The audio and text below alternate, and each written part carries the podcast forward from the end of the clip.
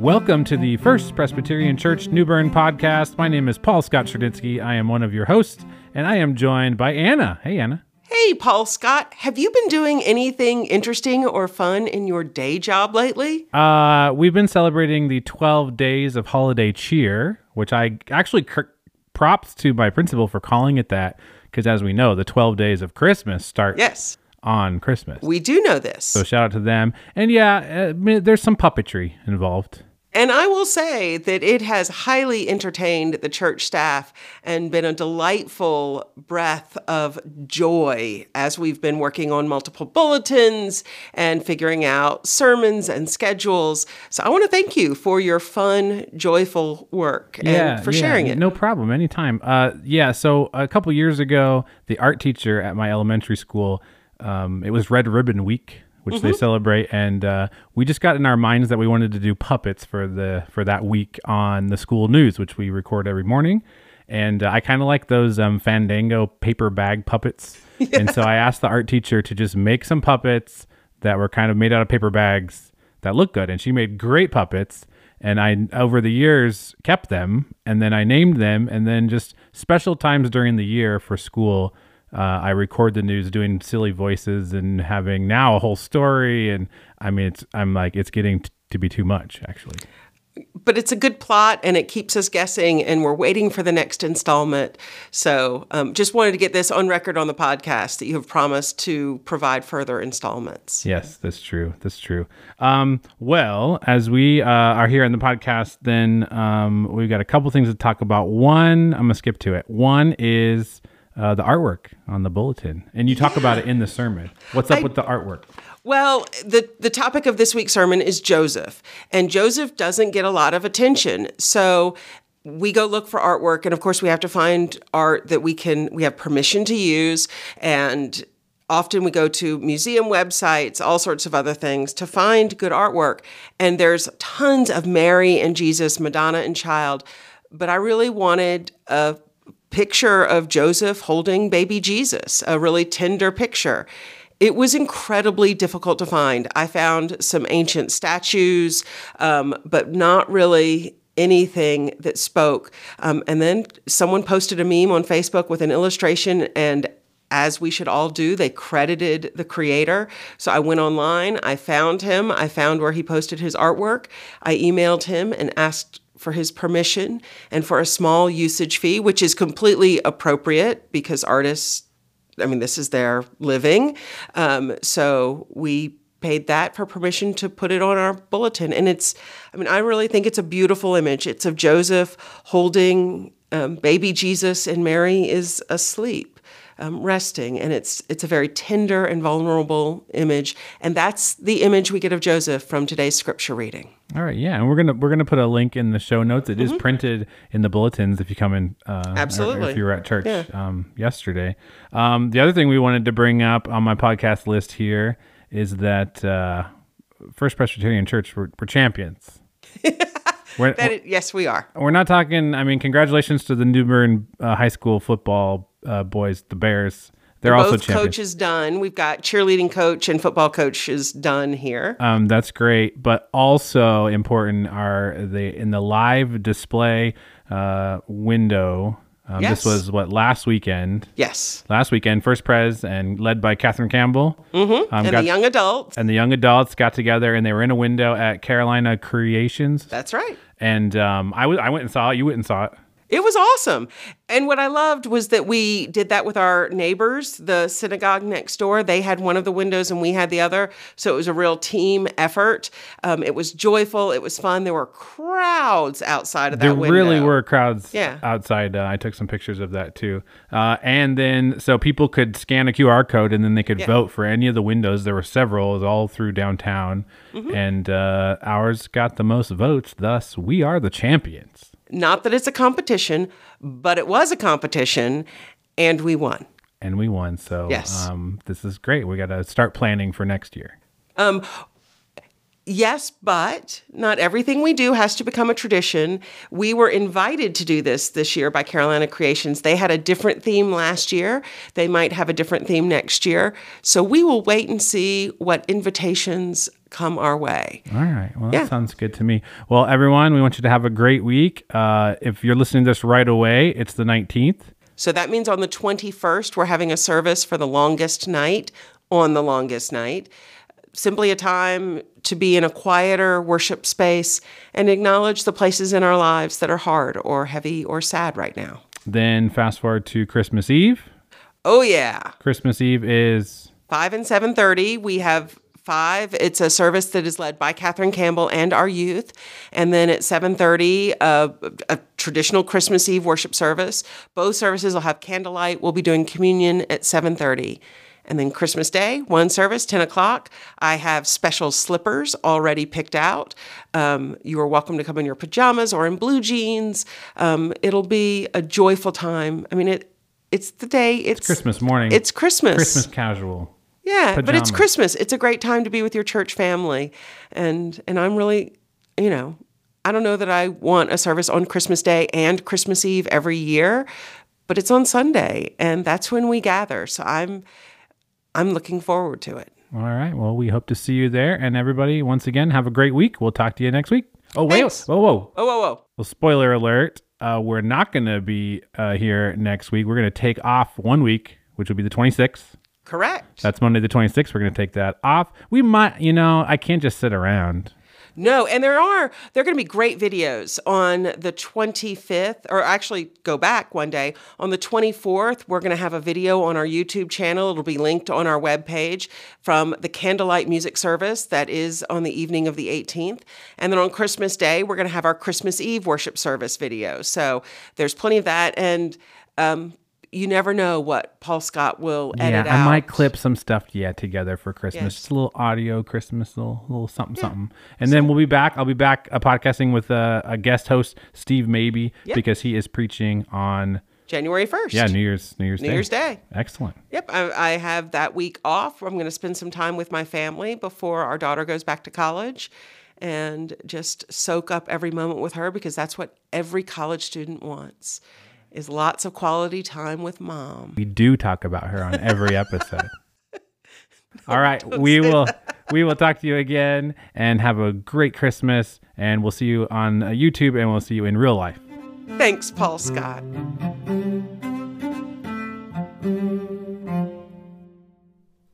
Let us pray. Gracious God, illumine the words we are about to hear by your Spirit, that we might hear what you would have us hear and be who you would have us be, for the sake of Jesus Christ, the Word made flesh. Amen. Our scripture reading for today comes from the Gospel of Matthew. We are reading from the first chapter, starting with the 18th verse. Now, the birth of Jesus the Messiah took place in this way. When his mother had been engaged to Joseph, but before they lived together, she was found to be with child from the Holy Spirit. Her husband Joseph, being a righteous man and unwilling to expose her to public disgrace, planned to dismiss her quietly.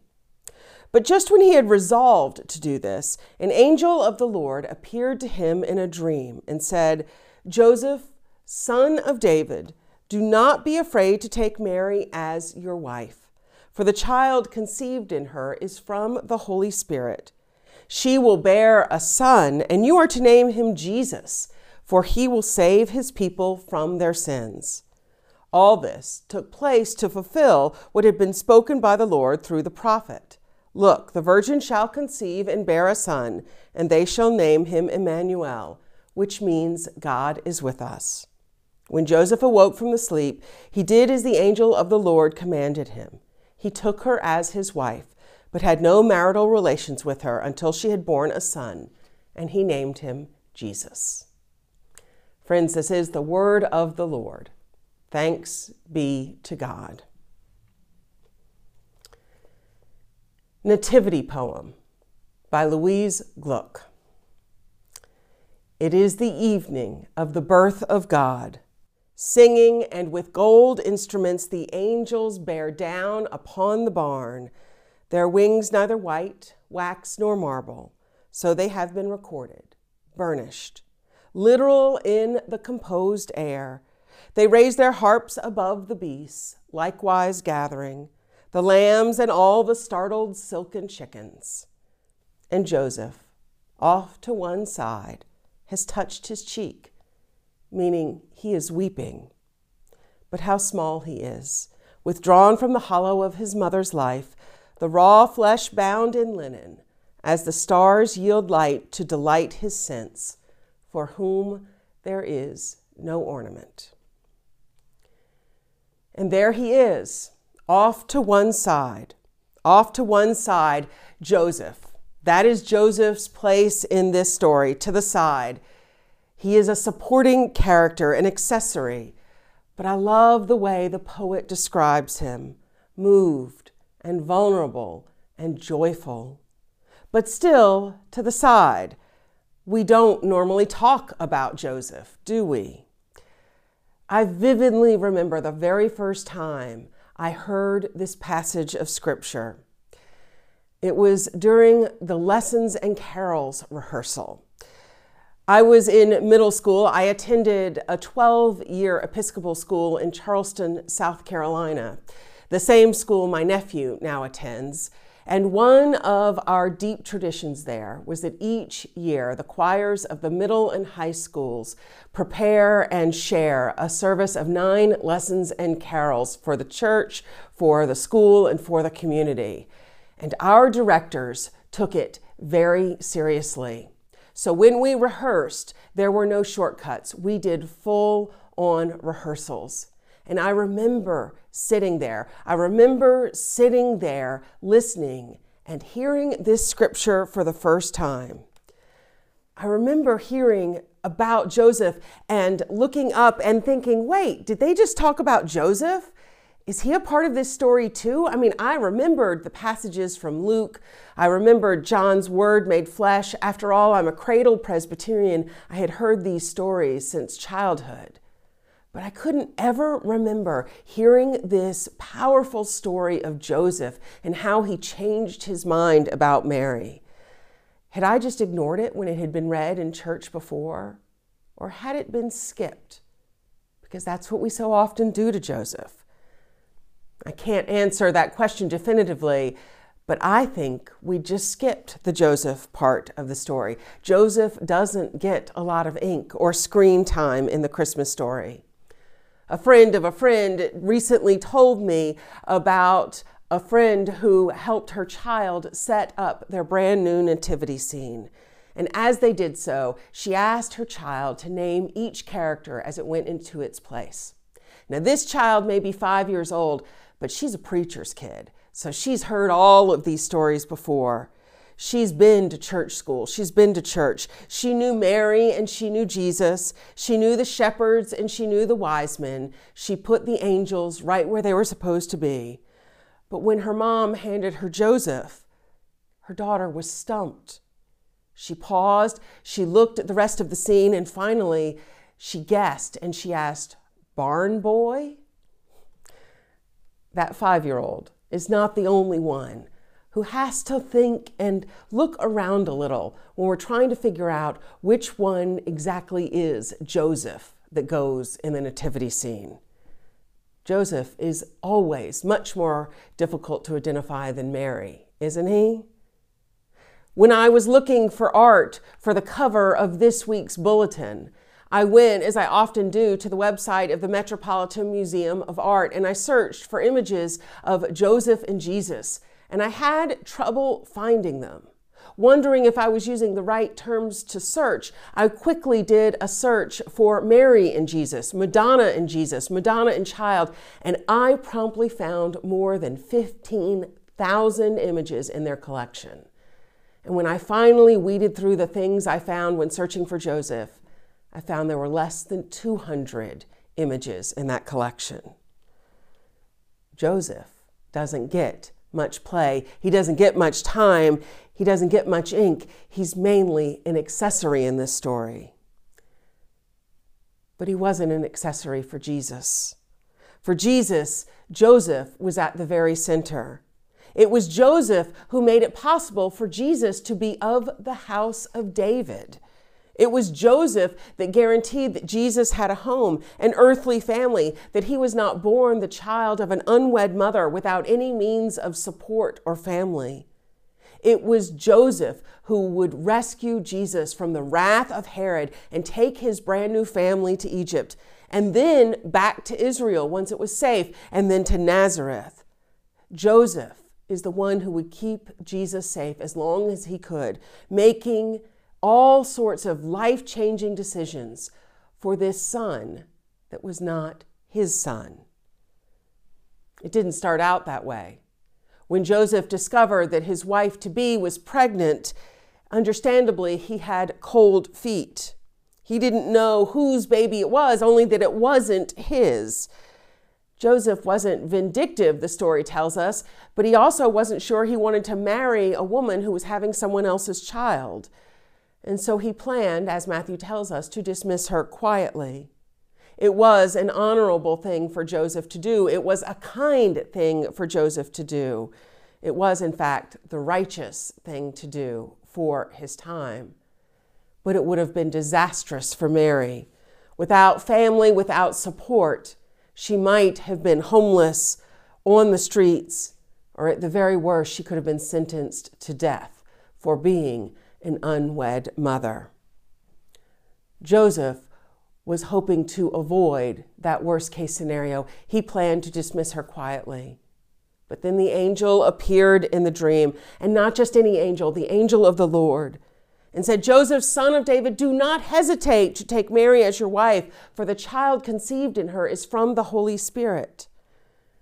Joseph took the angel's advice, and it earned him a place to the side a place of caretaking, protecting and nurturing the life of Jesus so that he, like Mary, could watch the son he raised choose friends, make statements, and perform deeds that would eventually lead to his death. From the brief moment in Matthew where we are told that Joseph considers exiting the story, we know nothing that would indicate that he was anything but all in from that point on. And I cannot help but wonder if Joseph, while considered in so many ways an accessory, isn't the exact character we need to focus on this year at Christmas. The one who, when faced with the unknown, the unexpected, chose love and chose a faithfulness that superseded even the law. The angel is telling Joseph that his life is not going to turn out the way he anticipated, the way he wanted but promises that God will be there. And Joseph knows he must make a choice. My colleague Jenny McDevitt preaches that Joseph says yes to this it might be the biggest gospel, the biggest miracle recorded in Matthew's gospel. And it's certainly the biggest miracle that you or I have the capacity to replicate. Because God is always coming to us in ways that allow us to say no we want things to be the way they are supposed to be. We want life to be the way we've always imagined it. And yet, Joseph, it's the miracle of saying yes, saying yes, and allowing God's will to pave the way. Of course, life doesn't ever turn out the way we think it will. I think that's actually the 21st century's brand that things aren't going to happen the way that we think. Today, Joseph asks us, What are we going to do when things get turned around or upside down? What will we choose and how will we respond? And that's when looking at Joseph and focusing on Joseph comes through in the clutch. For he teaches us that we too can have the courage to choose God to choose love, to choose the way God invites us to travel, to let go of what we thought would be and instead embrace what can be. To ask, will we be the people who care about the footnotes in this headline world? The choices of Joseph make me think about the man in Arizona who, while out walking his dog one day, saw a little red speck in the grass. and when he went to investigate, discovered a Christmas list tied to a shredded balloon that had been floated just across the border by a little girl. The man went home to his wife. They were grieving the death of their only son. They decided to find this little girl, take her the gifts that they had already bought for their now deceased son. And the story reminds us that borders are a human construction. The choice of Joseph reminds me of the homeless man, sponsored by a secret Santa, who gave away money to those who spoke to him, those who engaged with him, reminding us all that it's those often who have the least who give the most. It makes me think about churches who just a few years ago were facing an unusual problem. There was a run in many places where people were stealing the baby Jesuses of nativity scenes. And churches had to decide, they had to choose how to respond. And some churches responded by bolting their baby Jesuses in place. And others responded by having a whole stockpile of the pretend babies ready to put another one out, knowing that if they had enough on hand, there would always be enough Jesus to share, enough Jesus to go around, that they could hold on loosely. Will we be people like Joseph?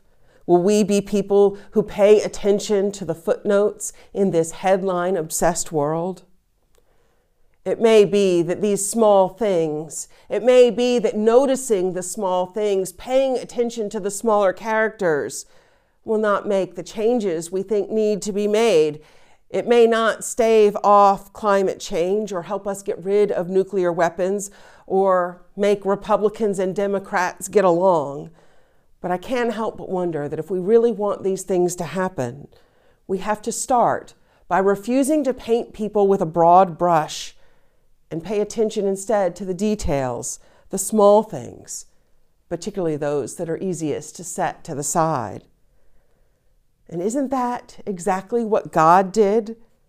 What God did in the stories that we are hearing today and the ones we will hear in the week ahead? Stories about an unmarried, pregnant teenager, a father to be who, by all rights, should have walked away, common laborers out working in a field foreigners who are told they don't belong, heavenly host that keep the mystery alive, and the king, the one powerful one in the world in the story, who is not invited to the scene in question, but instead is tricked so that he will stay away. It's an unlikely community that's created by Jesus, but that's the one Jesus calls together. The lessons Jesus teaches, the lessons that Joseph starts teaching Jesus before he is even born, the lessons he can teach us. So let's notice Joseph, not just at Christmas time, but at all times, and strive to choose as he did. When Joseph awoke from the sleep, he did as the angel commanded him. Amen.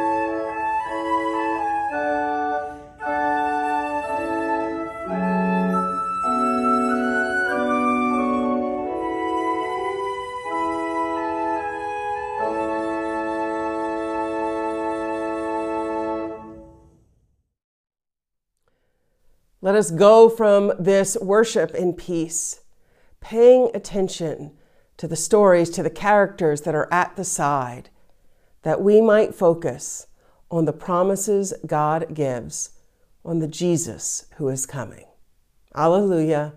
Amen.